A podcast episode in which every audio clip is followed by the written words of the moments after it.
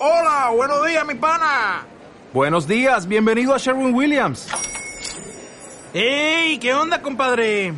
¿Qué onda? Ya tengo lista la pintura que ordenaste en el ProPlus app. Con más de 6.000 representantes en nuestras tiendas listos para atenderte en tu idioma y beneficios para contratistas que encontrarás en aliadopro.com. En Sherwin Williams somos el aliado del PRO.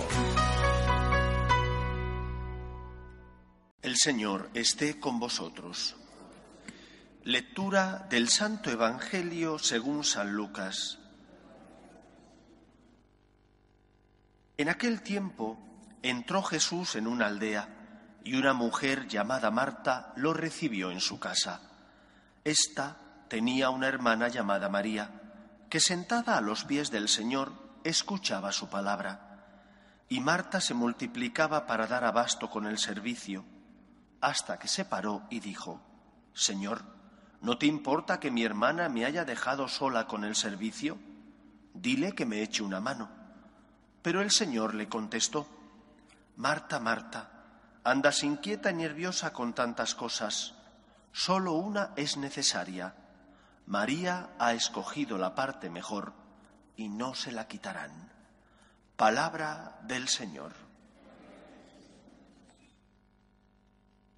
Este Evangelio en el que Jesús nos da, como siempre, una lección importante, nos habla en primer lugar de la esencia del ser humano.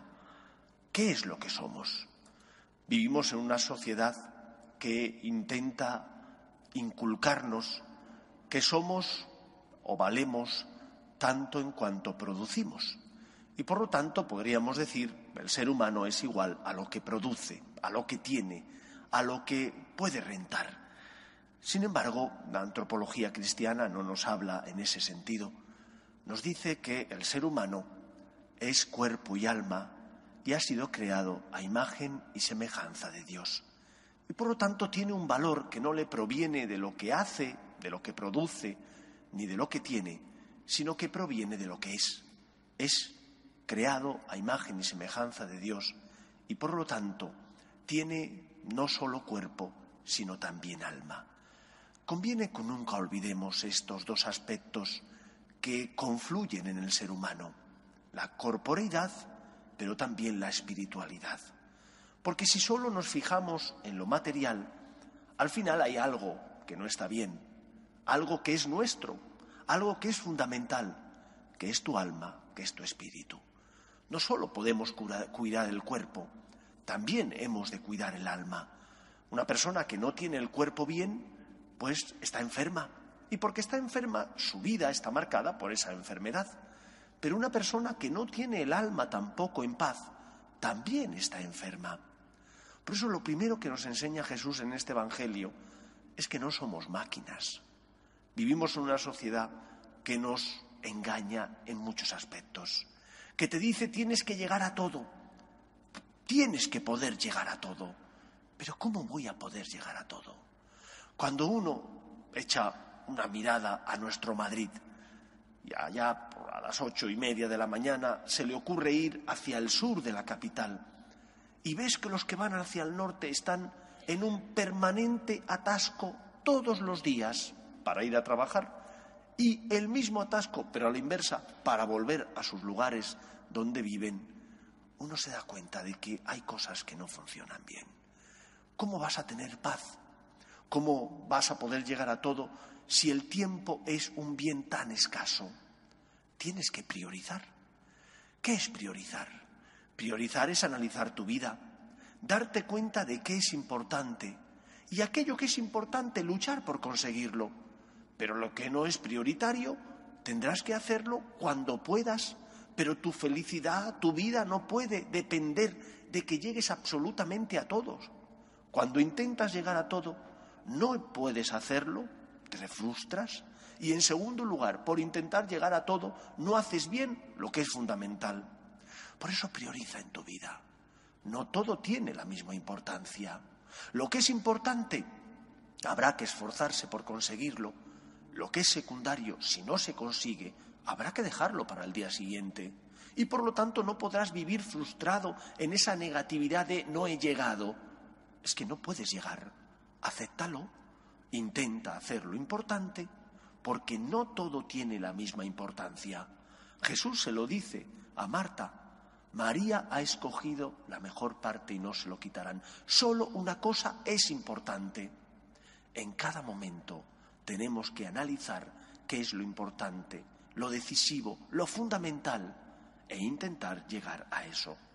Segunda enseñanza, fruto de que no solo somos cuerpo, tenemos que cuidar también nuestra alma. ¿Cuántas veces no nos damos cuenta de que el ser humano no es una máquina y que por lo tanto tenemos necesidad de la paz, del amor que Dios nos da y que ha venido a dártelo por medio de tantos instrumentos, pero sobre todo por medio de la Eucaristía. Vienes a veces a misa solo cuando es obligatorio. Vienes deprisa y corriendo, como si no fuera importante lo que vas a hacer. Buscas paz, pensando que cuando tengas calidad de vida te vas a sentir bien, que cuando tengas todo solucionado ya no tendrás nada que te quite esa paz. Y no la encuentras. Porque esa paz no la dan los bienes materiales. La paz de encontrarte bien contigo mismo, de sentir que has encontrado la vocación para tu vida, de experimentar que hay alguien que te abraza, que te quiere y que te ama y que es tu Padre Dios, la encuentras cuando cumples con tus deberes, sí, cuando haces lo que debes como esposo, como esposa, como persona que tienes una vocación personal, particular, a hacer algo, pero sobre todo cuando te encuentras con tu Padre Dios. Por lo tanto, cuida también tu alma. María encontró la mejor parte porque supo abrir el corazón a Cristo. Marta quería que a Jesús no le faltara nada, pero se olvidó de que Jesús iba allí no tanto a recibir, sino a dar, a dar paz, amor a los que estaban en esa casa.